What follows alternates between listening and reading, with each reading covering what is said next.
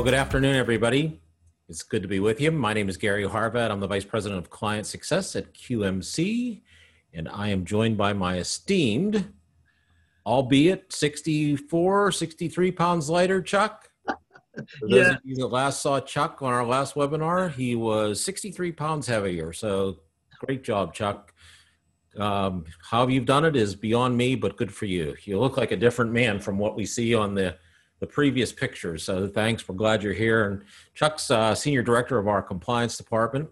And uh, as some of you may know, there have been a number of new items that have come to uh, the radar screen, and we really felt to try to communicate this to as many as possible, uh, to just have a uh, brief webinar, uh, maybe not so much brief, but have a webinar about some of the things that are happening, including ET3, uh, the CARE stimulus reporting, uh, Medicare prior auth, which has some big changes to it that affect the, the nation, and accelerated and advanced payment program. Plus, Chuck's got a couple other things in his bag of trip tricks. Uh, Chuck's going to do the majority of the heavy lifting today. So, without any further ado, my esteemed lightweight, lightweight colleague, Chuck Humphrey. Chuck. Yes, thanks, Gary. Uh, he likes to poke fun of me, and we we do that all the time. So, uh, um, believe me, folks, I take no offense because I give it back. That's for sure. Sure uh, yeah. So, look, thank you. Um, just one quick housekeeping duty I will mention also is um, this is allergy season for me, so I just took a hit of albuterol. So if I do cough every now and then, I'll apologize. I have a four cup water bottle here, which every now and then I may take. So uh, I'll apologize up front. Actually, I'm going to switch it up, Gary. I'm going to start out with the HHS stimulus reporting, and the reason is is because that has the lion's share of the detail. So, uh, um, and I just want to say at the outset, I'm going to say this phrase because you're going to hear me say it probably a dozen times over the next few minutes. Prevent, prepare for, and respond to the coronavirus. This is the mantra, okay? Um, and I also want to say that all we talk about today is we've used this word over and over and not in relation to my water bottle, but it's fluid, okay? So, as I have since March, when we began having a lot of webinars talking about coronavirus and COVID 19 response and those kind of things, um, I may mention that what I say today, two minutes later, we may have another webinar and tell you something has changed. And that's really been the way things have gone over the past six months. Um, I, I, you know, Gary, I've done this EMS for 34 years and I've done ambulance billing, reimbursement, consulting, whatever you want to call it for the last 23 years. And I must tell you, at no time in my career have things been this crazy. It's just been changing every other minute. But we, um, some things came across our inbox over the last several days that we thought we really wanted to get together with you all and just bring you up to an update. So, what we know now is what we know now, and we'll see what happens later on. So, HHS stimulus reporting. So the, the reporting portal, I just want to make mention, will open this Thursday, October 1st. Can't believe we're already through September and here we are heading into the last quarter of the year. But um, this Thursday, the HHS Stimulus CARES Act funds, the Provider Relief Fund, you'll hear me refer to PRF, uh, opens this Thursday. Okay. So everyone who has received over $10,000 aggregate. Now, why do I say aggregate? If you're on the call and part of your, and this is mostly applies to many of our municipal clients, you have more than one entity receiving Medicare dollars. It may not just be the ambulance, it could be that you have a community health center or some other like entity that operates under your corporate umbrella or the tax ID number umbrella, okay, because that's really where this all starts at your TIN or your tax identification number. You all may also refer to it as an EIN, and in some cases, private ownership, it may be a social security number of the owner. Um, but but nonetheless, um, if you have received over 10,000, now that has changed. You may remember uh, about two, three months ago, we had a webinar. It talked about a much higher amount for reporting. Um, a few weeks ago that changed and it became 10,000. Okay. So if you receive that in the aggregate, then you must report. All right. And you must report within the next 45 days of the end of the calendar year. So it begins October 1st. And then once we reach the end of the year, you'll have to February 15th. And that for all expenditures of dollars received in this 2020 calendar year. So if you have expended all of what you received already, you've spent it all, again, to prevent, prepare for, and respond to this pandemic, then you can file one report between October 1st, February 15th, and you will do that online, okay? And that link is not yet out, but it will be, so watch for that. Um, then you can file a single report and you're done. Okay. But if you have not expended all your funding by the end of the year, or if you're still waiting for the second tranche or the second round of funding, then what you spend next year, you'll have to do a separate report for, and you will have through July 31st to file that report. Okay, so those are two very significant dates and I want to let you know that this only includes the provider relief fund part of the CARES. Now, you will remember there was the HRSA uninsured patient payment program.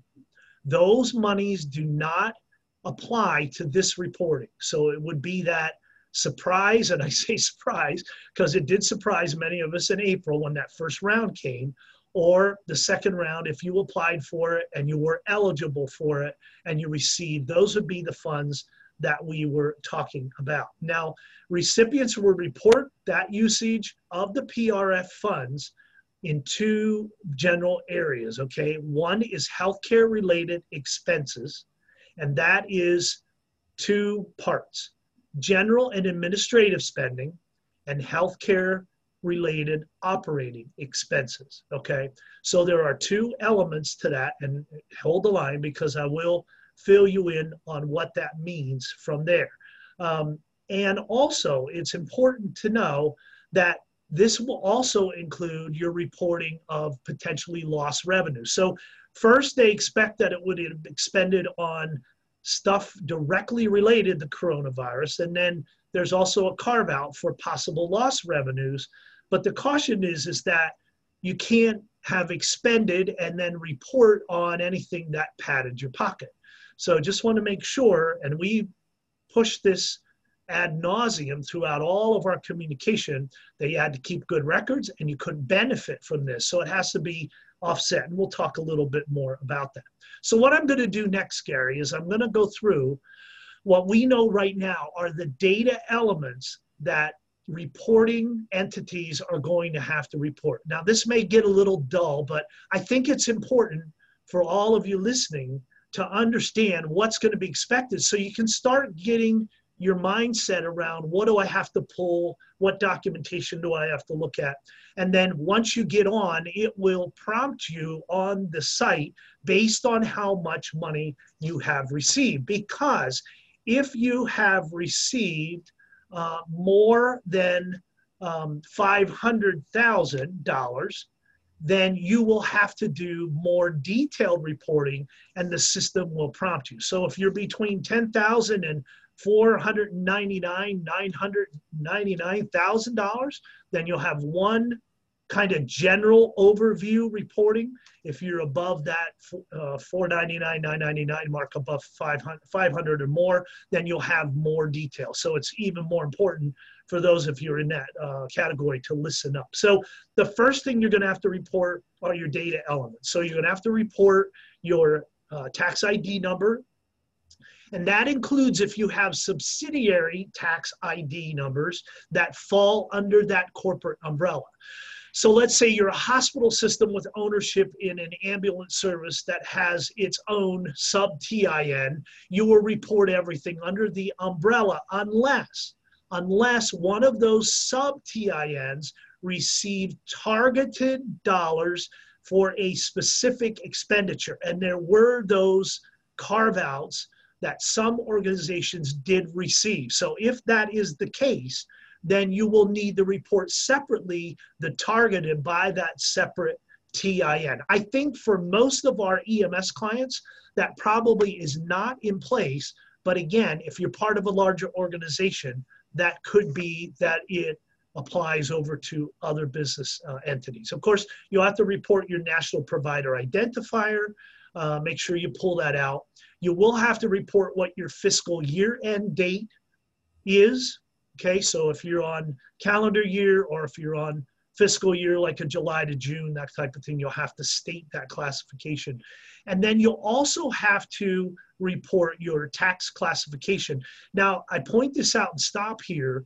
One of the things in the previous online uh, enrollments that we ran into, second was with the second tranche, and then also with the uninsured patient payment program, is a lot of people didn't understand what their classification is. Hopefully by now you know, but if not, make sure you see your finance department, your administrative people to understand. So your choices are sole proprietor, limited liability corporation LLC, partnership, C corps, S corps, trusts and estates, and then finally tax exempt organizations or entities, which is where your municipals, many of them fall because you don't file tax reports. Okay, uh, that caused some stress and also caused some stress because the websites didn't have that classification when they first rolled that out back uh, in April and May. So want to make sure to point that out. Hopefully that is uh, resolved. Second part of that then in your data elements will be expenses attributable to coronavirus not reimbursed by other sources. So as you begin to report, you're going to have to report expenses that were attributed and incurred from treating and uh, a confirmed or suspected COVID patient. You'll break that out. Uh, expenses preparing for so how, you know, you bought PPE, you bought decon agents, you bought decon machines, whatever the case. And then finally, maintaining healthcare delivery capacity, which again is a little bit gray for ambulance. I think that's more pertaining to the provider side of the uh, healthcare institution, but that can be broadly um, broadly uh, defined. And then again, um, you will have to report all of this net of other reimbursed sources. So what we're talking about is you're receiving the CARES Act money, expending that on things that were related to the coronavirus, breaking out for now your payments that you receive from your just your regular activity, insurance payments, patient payments, you know, any amounts received from federal, state, or, or local governments and then again in aggregate categories of these two um, sources. G&A expenses, general administrative, which is an accounting term you should be, uh, many of you should be familiar with, and then quote unquote other healthcare related expenses. Okay, so any expenses incurred over and above what's being reimbursed by other sources. So again, remember we cautioned you the double dip. If you got uh, monies from any other source to support your operations. In this particular reporting, you'll be reporting on CARE stimulus money, sans any of that other uh, dollars that came in. Okay, so let's look at what G&A is defined as. How are we doing so far, Gary? Good? Doing well, thank you. Okay, so uh, G&A includes and reporting in a lump as opposed to breaking out if you have more than $500,000 received. Mortgage and rent for a facility related to COVID. Probably not any ambulance thing, okay? Insurance relative to operations. That includes property insurance, malpractice, business insurance. And that's if you kicked up coverage for some reason because of coronavirus. That's a potential, okay? This is a big one that will apply to uh, um, coronavirus for EMS. Uh, personnel, workforce related and paid, again, I'll say it again, to prevent, prepare for, and respond to coronavirus during this reporting period. Okay. Um, and that can include, and they're breaking this out, they're going to ask you for these individual if you are over that threshold. Workforce training, staffing, temp employees or contract uh, payroll employees. Let's say you were um, in a very hot area initially and you had a number of people go down that couldn't work because they had to be quarantined for infection. Maybe had to bring in some outside uh, per diem or contract people. If that's the case, then you account for that here. Overhead for employees in any kind of sense. Um, and any kind of uh, personnel payments, such as um, you know you had to increase salaries for someone because they took on extra duties however just remember that and then we talked about this early on um, salary increases could not be uh, given to anybody at the executive level two which would be anybody who makes on their normal salary 197300 plus per year. Um, so just keep that in mind. Hopefully that wasn't something that you did in practice. Um, and then for purposes of salary limitation, we uh, call your attention to the fact that fringe benefits would be included. So, for example, if you had individuals that worked a lot of overtime during the initial offset or during a spike, and they incurred additional fringe benefits that are tied to their working hours, then obviously you got to break that out. Okay. Um, limitations applied to the rate of pay charged to the PRF uh, or other HHS awards. If that were due or not due to coronavirus, you need to make sure that you list that. And then uh, also, any organization receiving PRF may actually pay an individual salary in an amount excess of the salary cap with any non-federal fund. So they're making a point to say it didn't matter if you gave a guy a raise, just don't give him a raise that you use stimulus money to give him the raise for. And of course, in your reporting, be careful that you're noting that because that should not have happened. Um, fringe benefits included, of course, and that includes any type of hazard pay, because I know there were some hazard pay situations, uh, travel reimbursement, going back and forth to other places to work um, you know, outstations where there was a shortage maybe, and you reimburse someone from traveling from their normal base of operations to uh, a place where they had to go to fill in um, employee health insurance, those kind of things. Next category is lease payments. Any new equipment that you may have leased or a software lease if you had to kick up your EHR. Maybe you bought some kind of new rugged tablets that were disinfected, you know, uh, capable. And I know there was some uh, some new products on the market to cover that.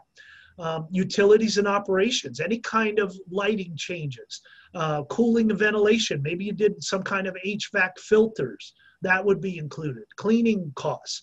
Uh, I know many places, we did it here at QMC, we did deep cleans, had people come in, you know, and so um, those kind of things obviously would be included. And any other additional third party vendor services that may not have been included in personnel. So not direct personnel, but vendor type situations would all be included in that G and A bucket. Okay. So you'd be doing combined reporting based on how the system prompts you when you log in. Um, if you're below that $500,000 threshold, if you're above, you're going to have to break that out and itemize. And that may take you some time. You know, again, we caution that don't wait until February 14th, you know, at four o'clock at the afternoon to start this process. I would suggest you log on, get in in October uh, as the government gets guidance, and then go from there. Um, now, healthcare related expenses, next major category. Let's jump over. Okay, take a breath, and here we go. Within this category, supplies, obviously, a no brainer. Any expenses paid for the purchase of supplies used to, again, prevent, prepare for, or respond to the coronavirus including but not limited to PPE, hand sanitizer, supplies for screening patients or screening your employees. You know, that could be uh, included.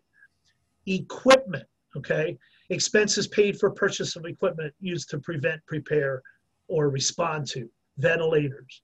Update the HVAC systems. Again, that don't fall over into leasing, that would fall here into healthcare related or anything broaden um, your equipment budget uh, to uh, and I'm sure many of your budgets balloon, that's for sure. They mention IT here, information technology, okay? Excuse me, any kind of expenses that you broaden for coronavirus response, interoperability systems to expand or preserve care delivery, uh, in you know connecting with your hospital. So there was some kind of HL7 reporting back and forth.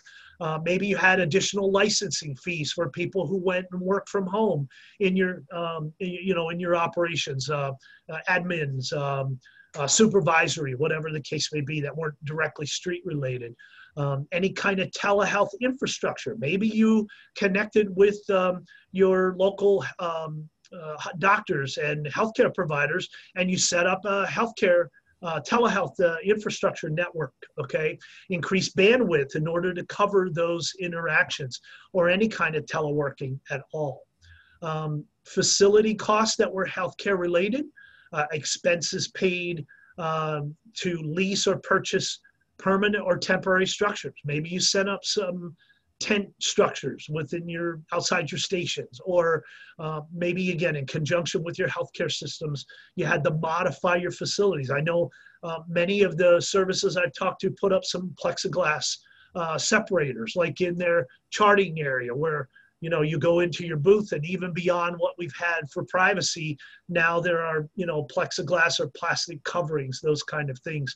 Uh, barriers are really good example. Um, and then, of course, catch all other healthcare related expenses and any other actual expenses not previously captured in any of the other categories. So that's a pretty long list, but I think you get the picture of the kind of detail that it will prompt you for, or those of you that are aggregating what you have to include. And I would uh, suggest as I hope you've done since day one, keeping good records of all those expenditures, all those income, and how that's all been expended. Okay. Yes. So um, I'm glad you, you you mentioned that because you know a question that we have been asked time and time again is about are we prone to audits as a result of accepting these dollars? And I I know initially we just told everybody to make sure you're keeping good records so you can pull them out a day, a week, or a couple years down the road. Uh, do you have any additional information on that? Where we think we're going? I know you, I know we talked about this just a couple days ago, but I think it's important to share. Well, I, I, we're already seeing some of the audits start back up that were suspended before coronavirus. Your typical CERT audits, you know, uh, program integrity, all of that is word back up. As far as auditing for this, uh, my my gut, anything I reads and my gut tells me that they're going to wait and see how this reporting process goes. You know, they certainly have a laundry list of everyone who've received dollars. Who's looking like their reporting is in tow and who's looking like it's outside the lines. So as much detail as you, when, when they ask for a category, make sure it's as close to the hip as you can possibly get.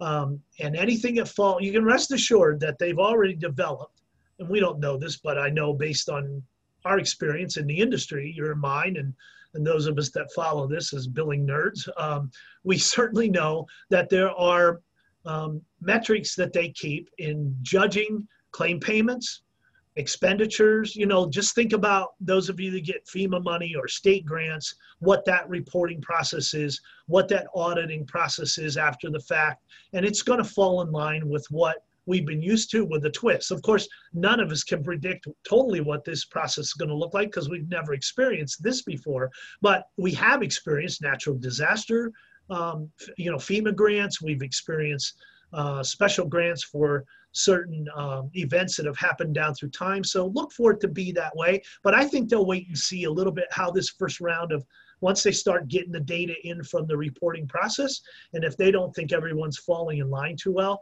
then I think they'll set boots on the ground and somebody will be knocking on your door. And I see boots on the ground. That could be an email that you receive and they want to see more, you know, they want to see your records, they want to see your files, uh, upload this, whatever the case may be. But but I think it's a given.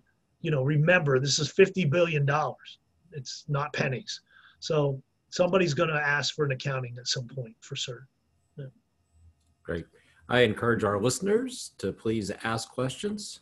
Uh, so far, none, Chuck. So feel free right. to continue, but drop them in anytime, folks. Yes, please. So, next major category is reporting lost revenues attributed to coronavirus. Now, this is important. They're going to want you to do a calendar year comparison from 2019 to 2020.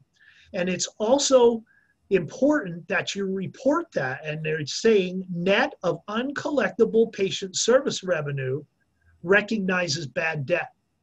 You're going to have a period later on, and I'll cover that, uh, where you will recognize bad debt. But for now, they're looking for either total revenue due to coronavirus from the coronavirus affected by, offset by your drop in run volume, your you know, suddenly nursing homes aren't sending their patients out for routine uh, things that, you know, you do those kind of things, or your net charges. So they're allowing for net charges versus actual revenue, especially if you're on an accrual type of accounting uh, system and or if you had maybe delay in billing. So they're allowing for the fact that you may not have realized all your net revenue, but they're going to tie that back to this period of the public health emergency that we've experienced up until now. Um, so you'll be reporting this in your payer mix categories 2019 versus 2020, okay? And they're going to break it out by Medicare Part A and B. Of course, A for hospitals, B for um, those that aren't connected to that side of the, the equation. Either actual revenue or net charges that were received from either and for patient care in that calendar year. How did it dip? And, and is it attributable to coronavirus? Medicare Part C breakout, that's for your Medicare Advantage, Medicare HMOs and PPOs. Medicaid, again, actual revenues or net charges received from Medicaid and also from the Children's Health Insurance Program. We call it the CHIP program. Another breakout for commercial insurance, same explanation as above, actual revenues, net charges. Self pay, and these are people that have no insurance. So it wouldn't mean that you're reporting in that bucket um, copays paid by patients. You're going to report copays up in the major category buckets um, of Medicare, med, you know, not, not so much Medicaid, Medicare, and commercial insurance. But this is true self pay, actual revenue, net charge received from self pay patients, including the uninsured or individuals without insurance who bear a burden for paying for health care themselves in that calendar year. So again, is it is it a insurance um, that pays for healthcare and you have to weed that out or any other revenue source. Okay, so they're going to want to know those payment levels by that. Now, I see um, Melissa asked a question: We're tax supported. Does lost sales tax, re- tax revenue count toward lost revenue?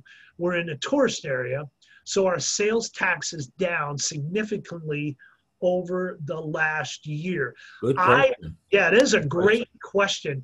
I don't see sales tax as this kind of revenue. We're talking about healthcare revenue here, Melissa. So I do not believe that that would be, this would be total revenue from healthcare sourcing. Okay. Um, so that's a great question. I don't see that. careful. Yes, be careful with that. Remember, it's tied to, Melissa, it's tied to the provider relief fund, CARES expenditure, loss of that type of healthcare revenue um, that's tied to the healthcare entities that are underneath your umbrella? That's a challenging question. Great. Thanks for that question, Melissa. And then they're going to want to know next what other assistance did you receive? Did you receive Treasury dollars, SBA dollars from small business, um, the Paycheck uh, Protection Program dollars?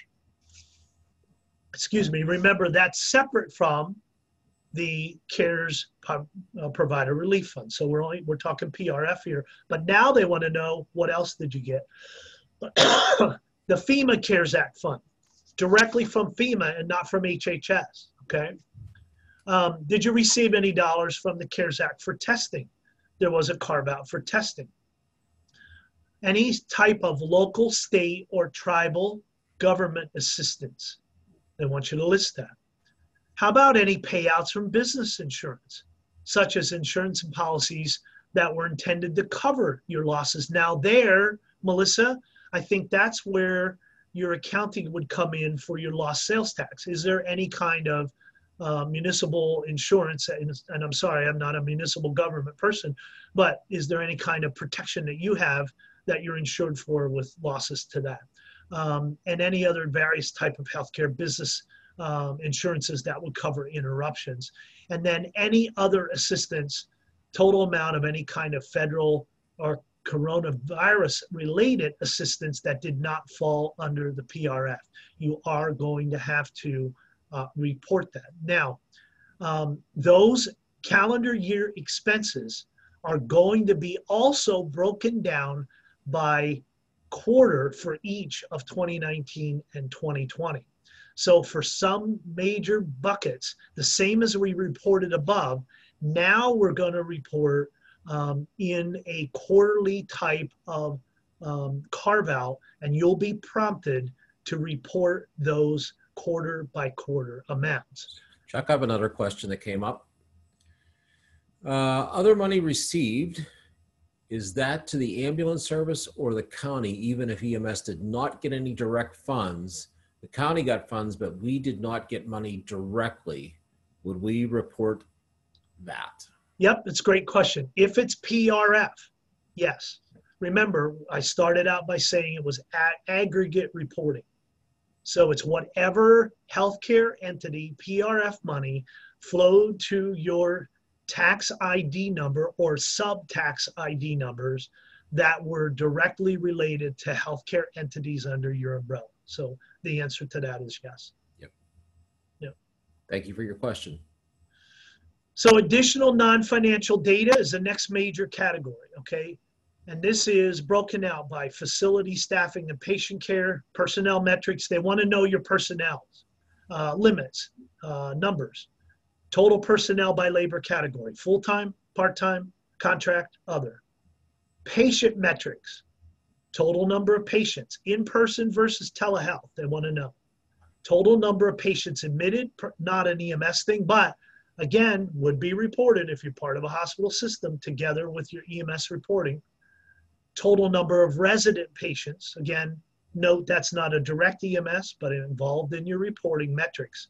Then they want to know facility metrics for those of you that are hospital based, total available staff beds for med surg, for critical care, and for other beds. So if you're part of a hospital, you will have to report that in the aggregate.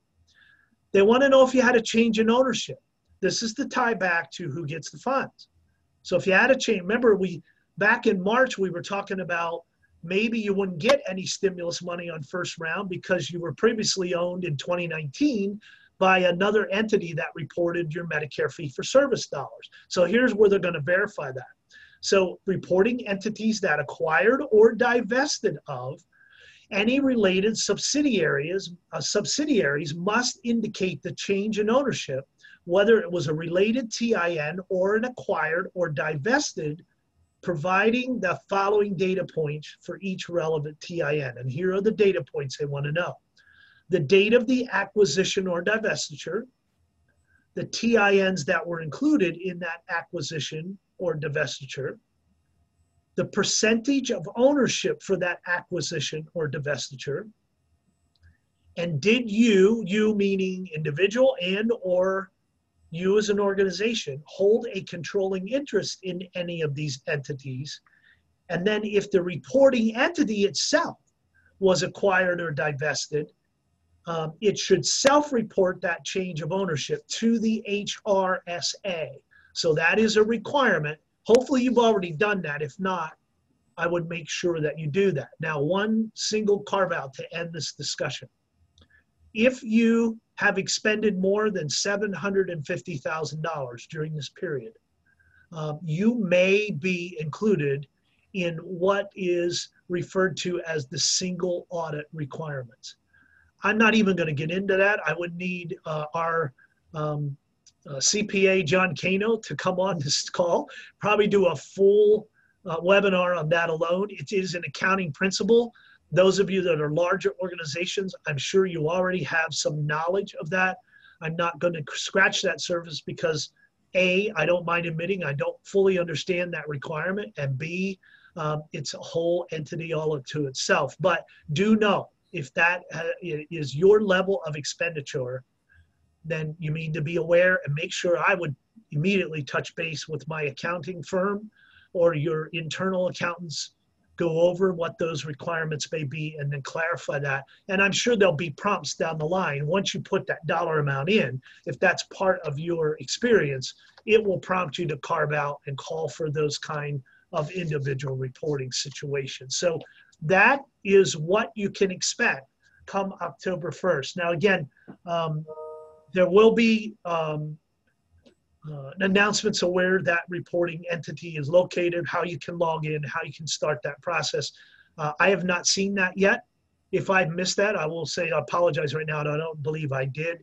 I think it's to be rolled out on October 1st. And they've been, uh, you know, remember they missed the deadline for this detail on August 17th and didn't really submit it until about 10 days ago. Um, so we had to crunch quick and review this. And I'm reading verbatim on the data elements that they release in that, you know, so there's not been much expansion discussion because nobody really has gotten an eyeball on that thing. Uh, unlike the, um, uh, the the other reporting that we've talked about in the past, we kind of got a sneak peek. We haven't seen a sneak peek of this yet, except for what we know of the data element. So that concludes that discussion. Any other questions on that? Feel free to, to write them up, folks, and we'll submit them. And we, Uh, we'll have a we'll at the end too. Yeah, Absolutely. And if you have any questions uh, as we go through today, just put them in there. Not a problem at all. Okay, Chuck, I think we're going to uh, prior authorization. Yes, yes. So welcome to what the rest of us have experienced for the past several years. All right. So let's talk about, and we call it RSNAT, which is repetitive scheduled non-emergency ambulance transports. Okay. So we got to turn back the clock for those of us that have gray in our hair, Mr. Harbat. And um, we go back to 2014. We really go back to 2006. Okay. So in 2006, a government report came out noting a large amount of dollars that were expended by the Medicare system that were due largely to two areas dialysis transports and routine wound care. And the statement was made in that study by the government that they paid out an X number of exorbitant dollars for tr- transports that were not medically necessary. That started the clock ticking. Now, it took us until 2014 when finally the number of providers in three states and in specific areas had grown to the level that it got so alarming for the feds that they said, we have got to do a lockdown on this. So the first thing they did in a portion of Texas and a portion of the Philadelphia suburban area, Philadelphia and surrounding counties, including counties in New Jersey, they locked down new enrollment. So they said, we're not even going to enroll non emergency ambulance providers. And that lasted for a long time. In fact, eventually it went statewide in Pennsylvania and Texas before we just got a reprieve on that, just uh, about, oh, I forget, Gary, about a year or so ago. Uh, they lifted that, um, that, that uh, inability to get a provider number to bill. But at that point in 2014, they opened up a demonstration program, which they called the RSNAT Prior Authorization Program. Now, we had seen glimpses of prior authorization many years ago by Palmetto GBA, which at that time was Ohio's Medicare administrative contractor. In fact, in those days, we called them carriers. And they had a prior auth program that was actually very successful. Some of us liked it and some of us didn't. I liked it from a billing standpoint because you knew going into submitting the claim what was approved and what wasn't based on pre-submitted criteria which the MAC would would review and tell us okay now for the next several days and it turned out to be about a 60 day period uh, we're going to approve those claims uh, we'll still watch you but you're, you're golden as long as things don't change well this program started new jersey pennsylvania and south carolina that's where it seemed to be the largest um, uh, of, of incidences. And immediately we saw payment rates for these particular sector of the business just drop off the face of the earth. Whole ambulance services that have been in uh, business for years suddenly had to close their doors.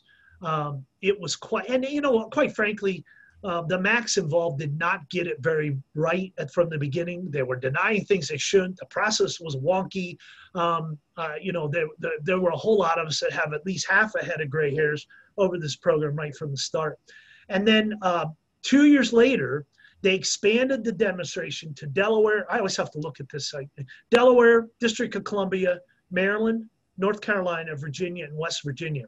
And so for the last four years, providers, non-emergency providers that do regularly scheduled. And what is a regularly scheduled trip? Well, it's an ambulance service that transports a patient three or more round trips over a 10 day period, or the same patient being transported at least once per week, three consecutive weeks or more.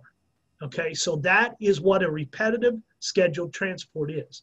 And so, what this program did was these MACs that, that were part of that program were now required to set up a mechanism whereby the ambulance provider, us as the billers, the ambulance provider working together, submitted paperwork and documentation. And that wasn't just a run sheet and a PCS, it was other supporting documentation, including pulling medical records from doctors, from hospitals, from inpatient facilities that proved the medical necessity.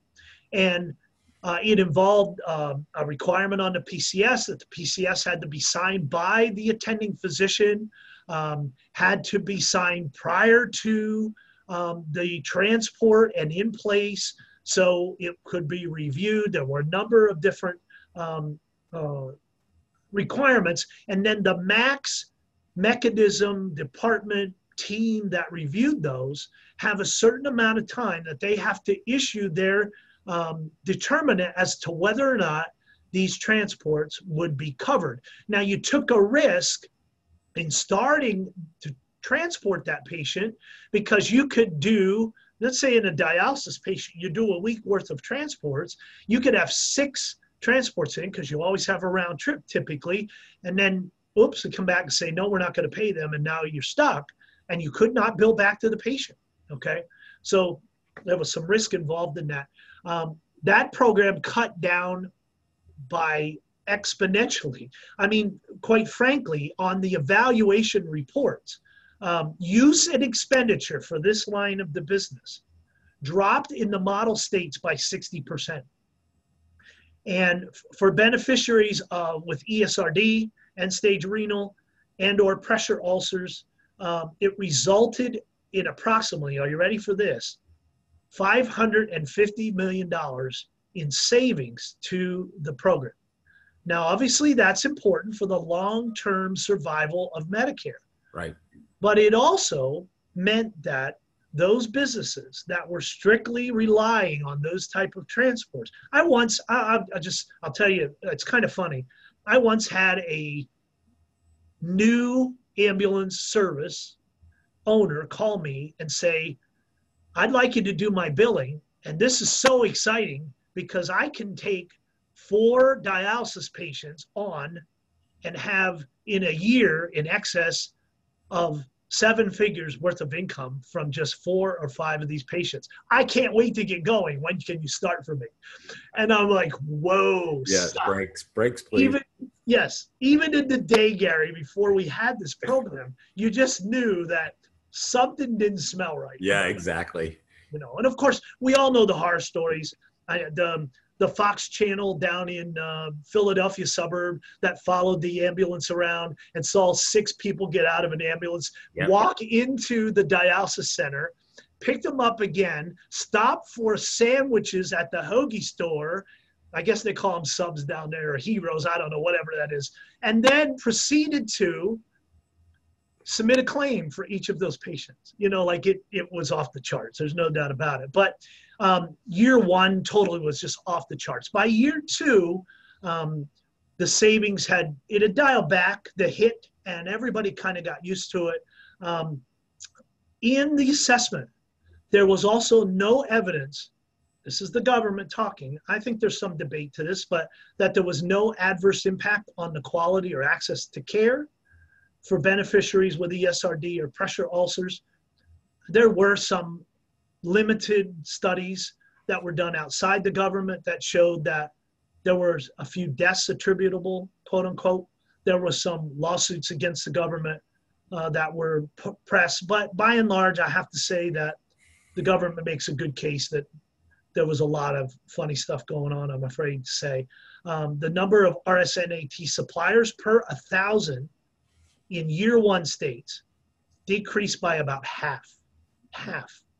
So I'm, the reason I'm cautioning about this is if you're operating in a state and you're doing these runs and you know, first of all, if you're a QMC client, we're very close to the hip with compliance.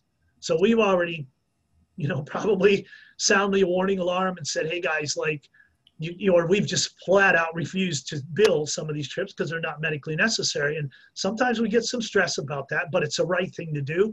But if you're relying on that or you're listening here, maybe you're not part of the QMC network yet and you're doing these, you need to be prepared because there's going to be a hit to your business line whether it be appropriate or not, it's going to happen. Okay. Especially in those areas with the MACs that have not yet delved into this. Now, obviously, they're going to talk with their counterparts in the other MACs where this has been the demonstration.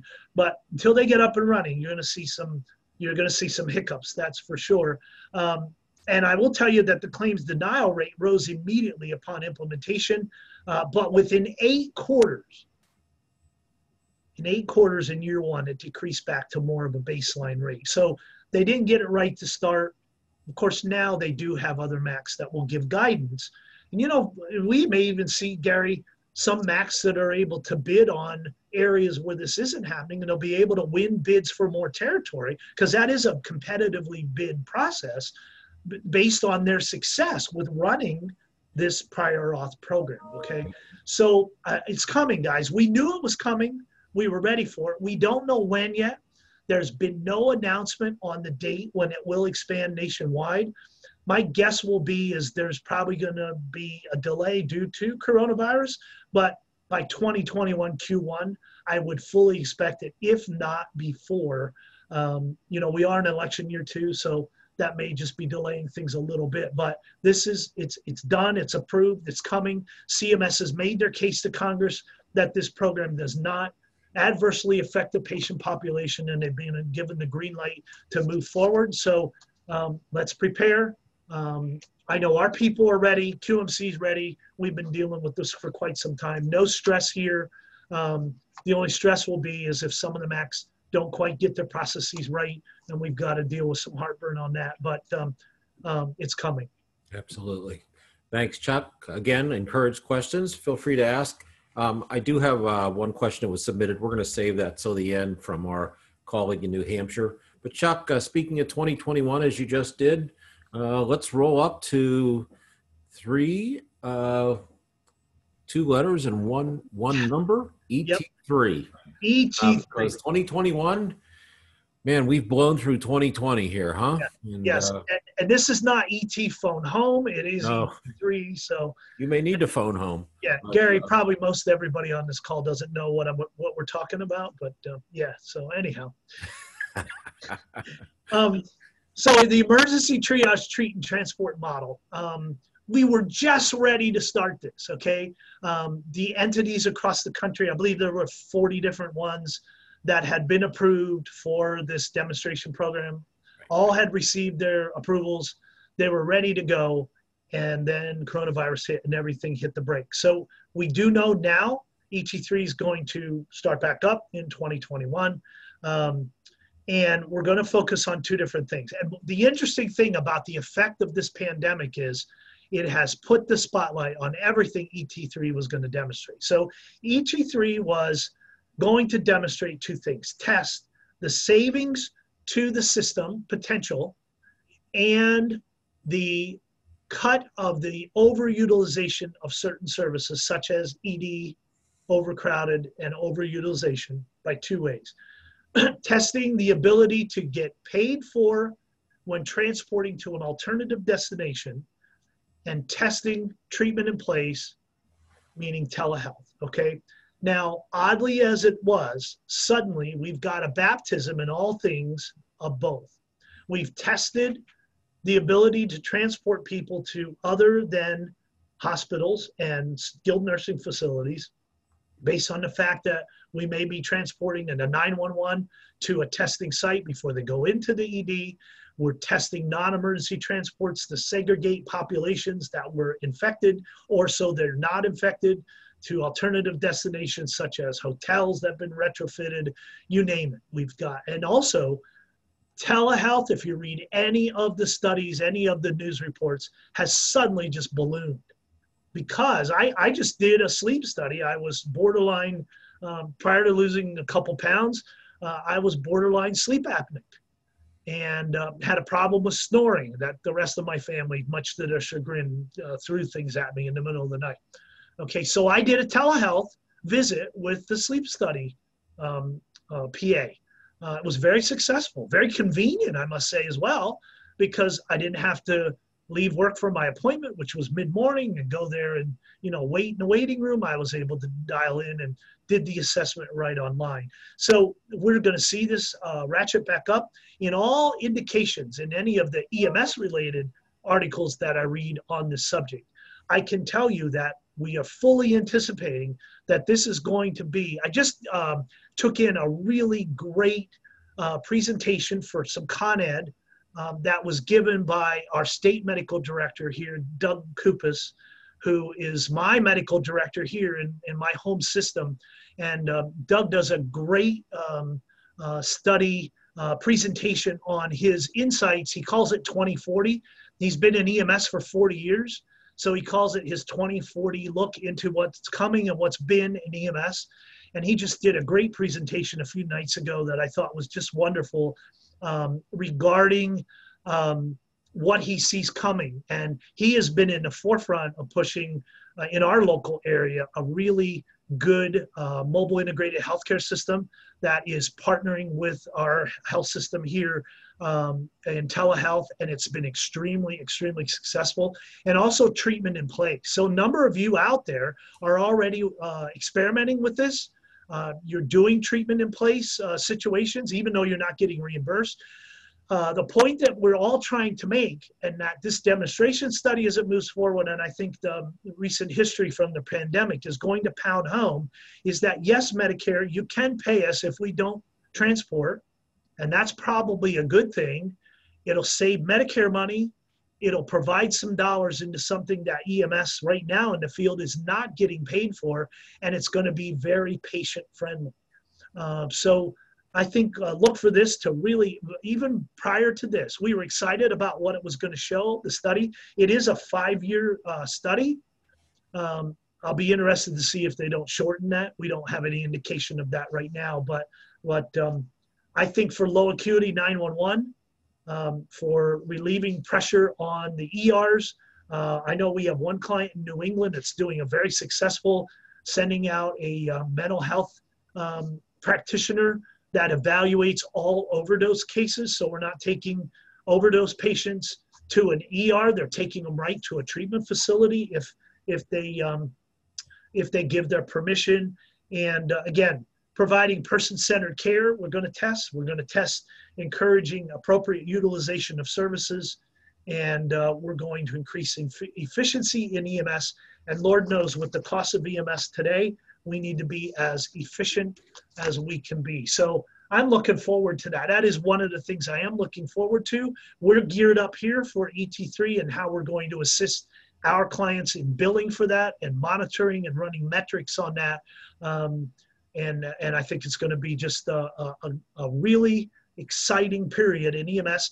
I look at this, Gary, as back in the mid 70s when when um, uh, we started with modern EMS and paramedic, paramedicine. I think this is the next great jump off that we're going to see, and we're going to see EMS recreate itself in that manner. Great. Chuck, just a question for our listeners. Um, I wonder how many of them out there today have actually transported over the last six months with COVID in place to an alternative destination. If you if you have, I'd just like to see raise your raise your electronic hand at the bottom of your screen. Something for us to take a look at here. That's a great question. Yeah.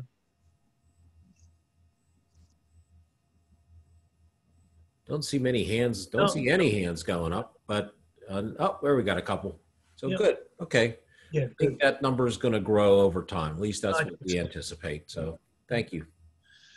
Okay, next thing we're going to talk about is um, right now being debated in the Senate. And, and I was hoped, I, the indication was that I was going to be able to tell you that remember back when all of you back in March were given the opportunity to apply for and receive advanced Medicare dollar payments. So they took your history and they gave you a certain dollar amount, and it was a loan. Okay, it was true loan to be offset 121 days after receiving the dollar. So you basically got several months worth of Medicare dollars in anticipation based on your billing history. And then as you got paid on new claims 120 days out, those payments would be offset. Now, that was great when you got it. We're about in that, we've probably some of you have already started that 120 day period, 121 after. Um, but that means now you're going to take a revenue hit because your Medicare dollars that you used to flowing is going to be offset until you match what you were given, and then it'll start up back again. About a week to 10 days ago, the American Ambulance Association was very optimistic that as part of HR 8337, passed in the House by an overwhelming majority, 359 to 3 to 57. We don't see that happen too much in today's Congress. Okay, Definitely not. Passed to, and and the reason is is because government funding is going to stop on Thursday. If we don't get a stopgap measure, and this is called a continuing resolution, we've seen this over the years. Government has to reappropriate funds for the government to stay in operation. It moved to the Senate. The AAA requested that there be a caveat. Uh, also, the American Hospital Association, the Association of American Medical Colleges, uh, all lobbied hard for delaying that repayment. And most of it for A and B was provide uh, a one year before offset of claims, so extend that 121 to 365 days, limit the offset to not more than 25% of a payment of a future claim. So you still got a trickle of dollars, 75% of your normal approval, and you offset 25% until you match that bank. Um, limit the offset to not more than 50% over the next six months because we're still in the throes of some pretty heavy coronavirus um, uh, uh, spikes. And then also provide for up to 29 months from the date the advance payments were received before requiring that outstanding balance be paid in full. And that would be potentially for someone whose volume has gone down. well, excuse me, whose volume has gone down, and now you don't have enough incoming claims to offset that. And that can happen in some smaller areas. And then if you haven't paid by the end of that 29th month period to limit the percent of interest that the government could charge to a, a meager 4%. Um, we had hoped that provision would ride on 8337. I can tell you that 8337 is still being debated on the Senate floor. Uh, the Senate was going to dismiss and go home to try to do some electioneering. That's been put on hold, so they're still discussing because come Thursday, there's going to be no funds to run the government. The government's going to do a shutdown.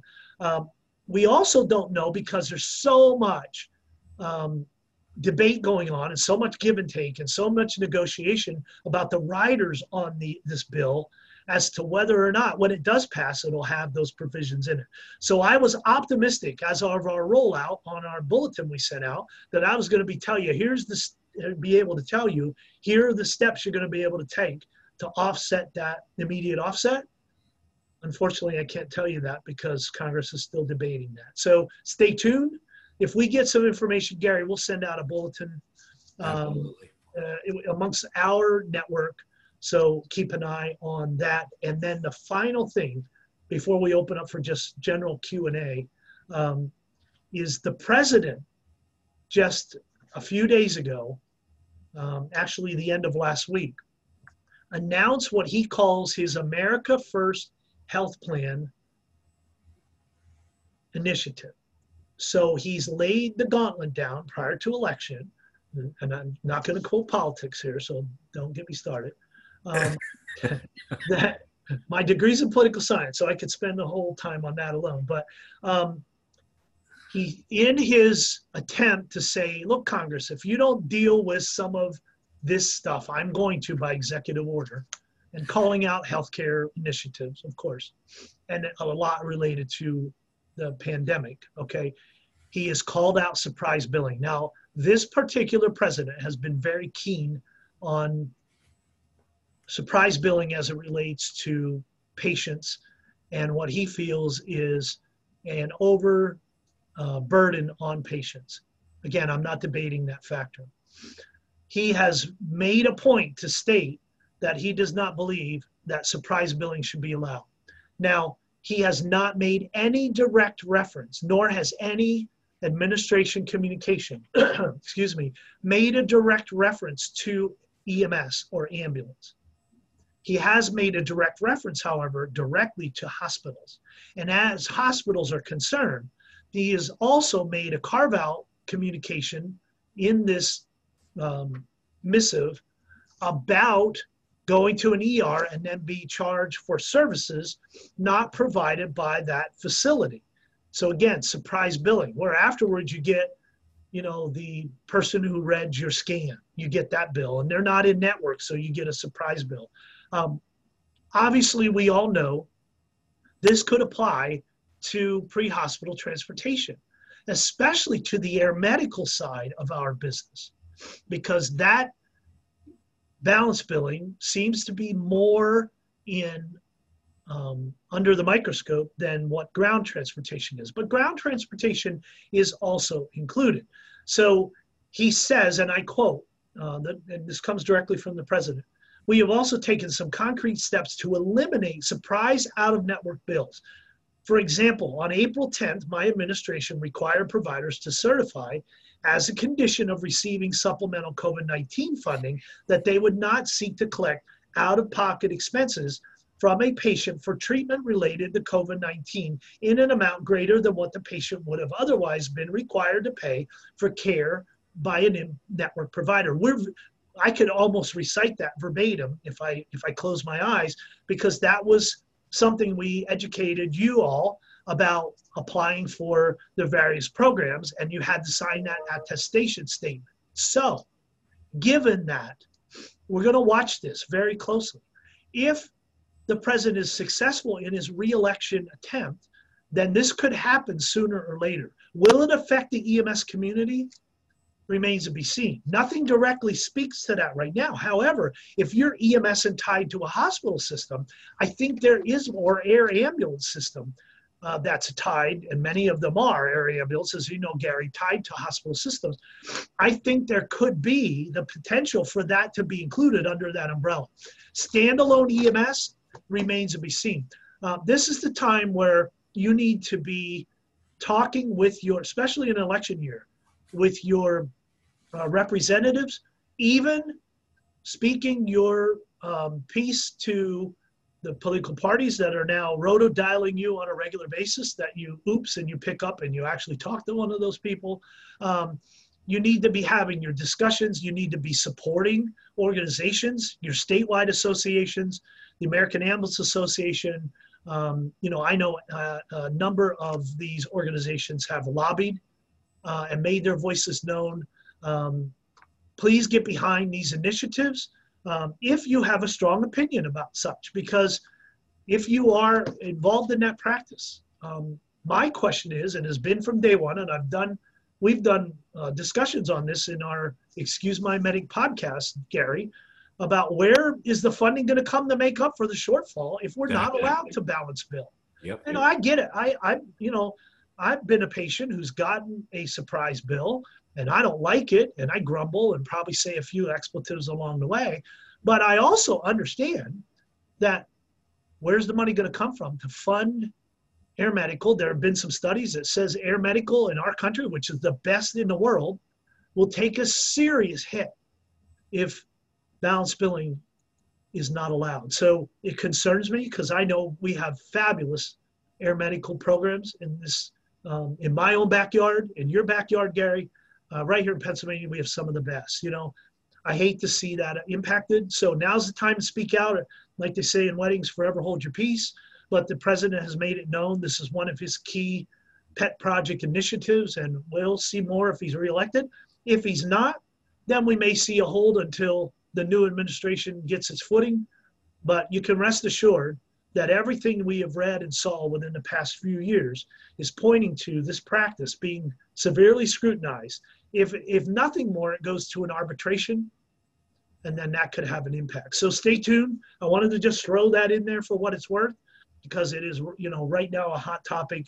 In addition to HR 8337, and um, the next few days, months, weeks, leading up to the election could be very telling about what we're going to see in funding moving ahead uh, in the new year. And uh, also, Gary, I didn't even get into this, and I won't. Um, we anticipate very soon we'll see what the ambulance inflation factor is. The AAA has put out their um, kind of look see based on uh, what the metrics are right now, and inflation doesn't look like we're going to get much in the way of Medicare money. Probably less than one percent. Yeah. We're hoping that it remains positive. It looks like it will, uh, but um, that's and so don't look for a big bump in Medicare dollars either. Um, and that's another subject that we really don't have time to get into today. Chuck, thanks. Um, covered a lot of ground today. I appreciate the time that you put into this. And uh, do have one question that came in uh, while you were speaking. I think this reverts back to the CARES uh, stimulus. It says we anticipate that many of our expenses will be reimbursed from FEMA disaster funds. So much of that will not be listed on the expense side of the equation. I have also anticipated that most of the, our CARES Act revenue will go towards this. Do you see any particular issues with this? Good question. Yeah, Chris. Thank you, Uh, Chris. that is a great question, Chris. Thank you. Um, Chris, um, I think as long as it's not in your hands now, you don't need to be concerned about it. Um, and I also think that's why, if when future funding comes, why there's a second round of reporting that may invoke next year based on it.